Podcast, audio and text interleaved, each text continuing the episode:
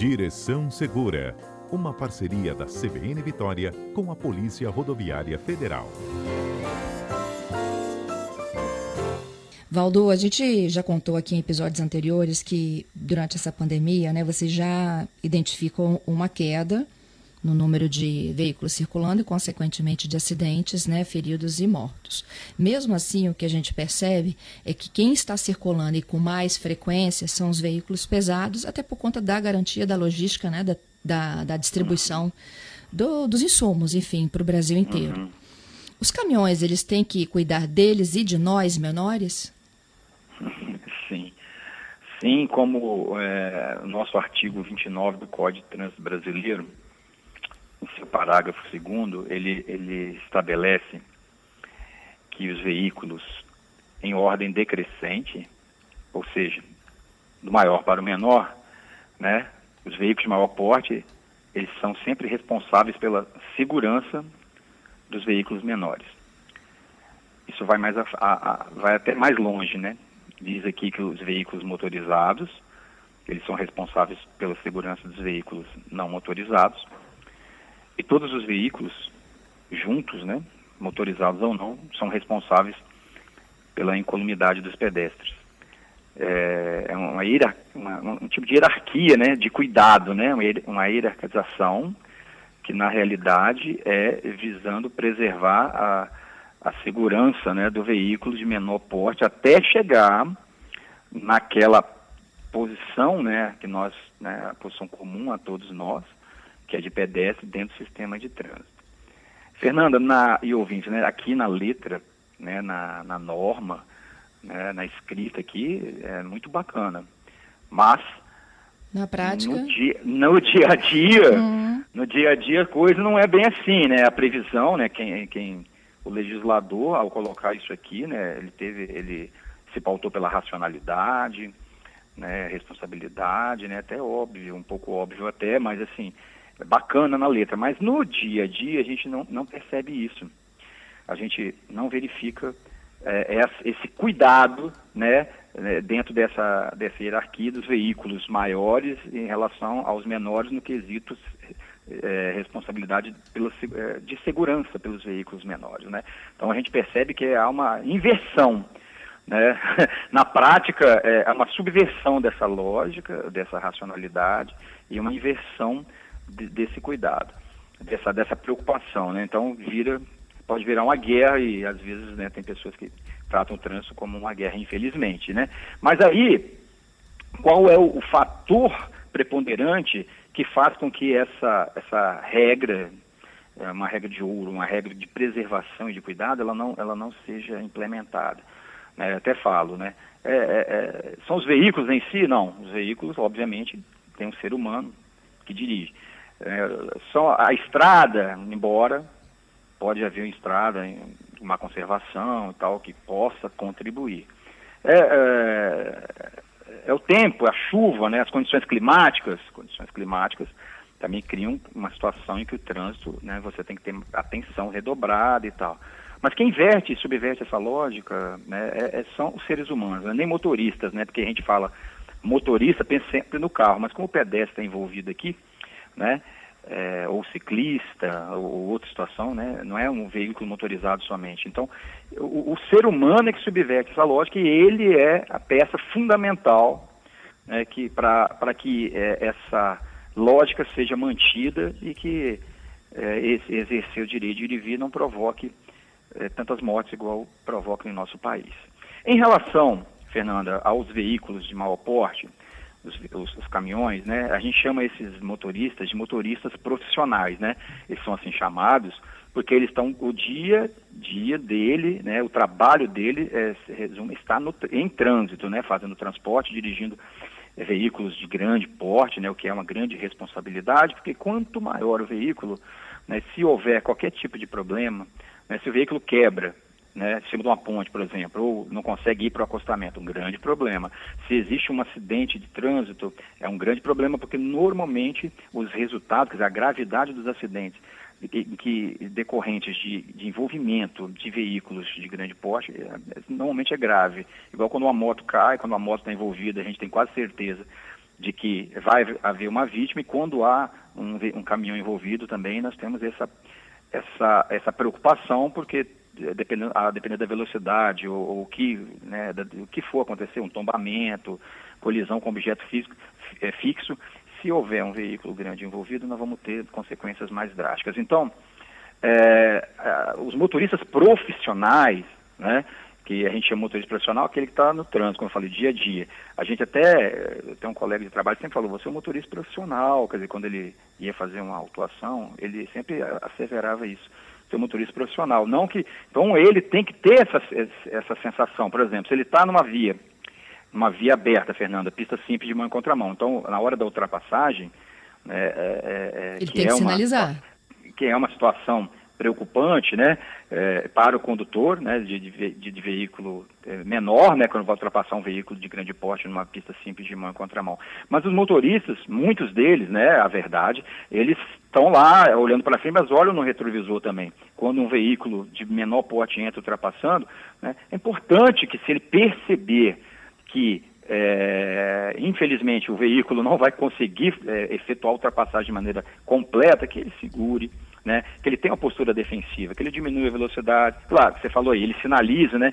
Se ele puder sinalizar, se, se, se, a ultrapassagem puder ser feita com segurança, né? Pode usar a seta, né? Como eu falei, não está previsto no código, mas é uma cultura, né? De você jogar a seta para o lado direito para demonstrar que a via é, que a ultrapassagem pode ser feita com segurança, porque está numa reta, porque não vem nenhum veículo no sentido contrário, mas isso tem que ter muita responsabilidade na hora de usar esses, esses dispositivos luminosos, que são, é uma cultura criada no trânsito, né, não é uma previsão do código, né, mas muitas pessoas conhecem. Quando o caminhão joga a seta para o lado direito, ele está indicando, ou ele vai parar, ou ele vai sair da pista, vai parar no acostamento, ou vai adentrar, adentrar uma via lateral, ou, né? ou se, não, se ele não fizer isso, ele está sinalizando para que você possa ultrapassar, mas você tem que verificar primeiro. Verificar se é possível fazer essa ultrapassagem com segurança, né? se realmente não vem ninguém e tal.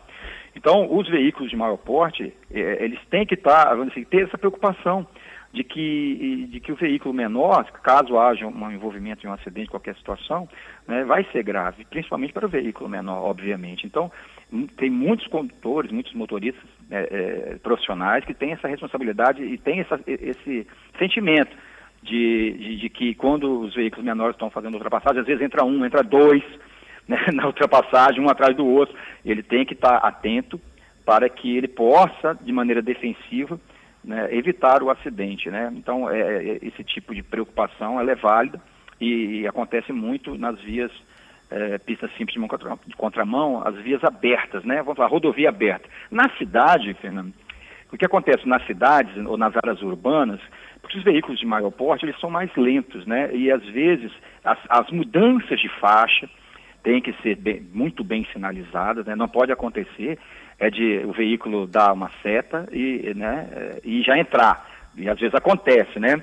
Alguém que está nos ouvindo pode falar assim, ah, Valdo, realmente tem um, um, uns ônibus, às vezes acontece isso, eles piscou a seta, eles não esperam a preferência, eles já entram e tal, e às vezes toma, a pessoa toma um monte de susto, né? É, ou, ou a, na, aquela situação de você ser surpreendido por uma mudança de faixa. Mas você tem que estar observando que o veículo lento, ele para mudar de faixa, né, ele não tem a mesma agilidade no veículo menor e principalmente comparado com a motocicleta. Então, às vezes a mudança de faixa, né, ela é sinalizada, mas nós temos que dar a preferência, observar que ele está querendo mudar de faixa. A visão dele é menor, os pontos cegos, vamos dizer, são maiores. Né, é, é durante esse movimento, essa manobra. Quando, Fernanda, acontece muito, se ele vai entrar numa rua lateral, uma rua perpendicular, ele vai fazer a conversão, às vezes ele tem que abrir um pouco a esquerda, ele vai dar a seta para a direita, ele vai abrir um pouco a esquerda para poder fazer a conversão, porque temos muitas ruas é, é, mais estreitas, ou mesmo quando ele vai acessar uma empresa, né, na rodovia nós temos esses casos aqui nas áreas urbanas, né, tem empresas é, à margem da rodovia que ele tem que ir para o lado esquerdo da faixa lateral para fazer a conversão à direita, para poder acessar um, um pátio de uma empresa, etc. Né? Então acontece muito quando o veículo está à esquerda, devagarinho, mas ele vai fazer a conversão para a direita, que senão ele não consegue devido à extensão dele, né? Veículos mais longos e tal. Então, por isso tudo, ele tem que, é, o motorista é, é, profissional, ele tem que ter esse cuidado, né, de fazer essa mudança com, com previamente, né, não mudar de maneira abrupta, né? Ai, né? Por isso tem que ter muita atenção, dar seta e logo entrar, ou, ah meu Deus, tinha que entrar aqui, você não pode jogar uma carreta, um caminhão, um ônibus para uma outra faixa, porque, né, de repente. Deus Mas os, os veículos de passeio, né, também nós, condutores de veículos menores, quando perceber um veículo desse fazendo esse tipo de manobra ou né, mudar a faixa, dá, dê a preferência, né? Nós andamos muito de ônibus já, é tão bom, né, quando o ônibus consegue seguir a viagem no, do tempo certo e tal, né, e, e, com trânsito menor, isso acontece mais nos atrasos de horário, né, é, às vezes nem ocorrem tanto, né, né, quando você vem, aí tem um ônibus, tem um ponto de ônibus na frente, aqui na Geraldo Monteiro ou em outro lugar, você sabe que tem um ponto de ônibus, o ônibus está na direita, aí tem um ônibus parado, que o ponto ali não é urbano, não é do, dos municipais, é do Transcol, aí o municipal vai querer jogar para o meio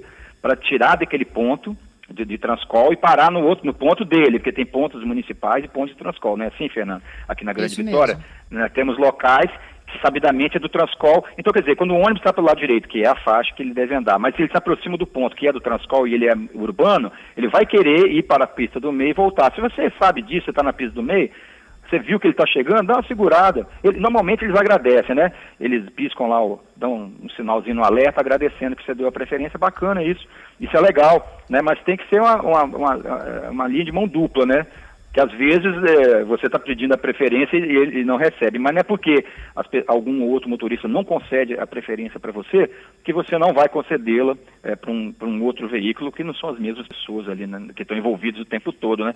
E é importante é, essa essa, essa noção né, de que eles, sim, são responsáveis pela nossa segurança por serem de mau porte. Mas nós, por exemplo, né, queremos ser, é, é, vamos dizer, esse respeito por parte dos veículos maiores, temos que respeitar, por exemplo, a motocicleta, né, nós dos automóveis. Né, né as motocicletas, tem que, todos nós temos que respeitar uma bicicleta, né? E o pedestre, em primeiro lugar, vamos dizer assim, né? nós todos temos que respeitar todos os veículos dos pedestres. Então, é, é, em relação à segurança, né? a preocupação com a segurança. Então, essa lógica, né? ela tem que, quem, quem faz essa lógica é, existir, né? somos nós. Essa subversão dessa lógica, se a gente vê o trânsito como uma guerra em que o maior, né, o tipo de darwinismo, o maior quer é, se impor sobre o menor, né, porque ele tem mais poder, porque o veículo é maior, às vezes tem pessoas que infelizmente pensam assim, você está num carro maior, né, vou dizer assim, você se impõe ali no trânsito porque você está num carro maior, com maior poder, vamos dizer assim. Essa coisa de exercer o poder porque você está num veículo maior, infelizmente,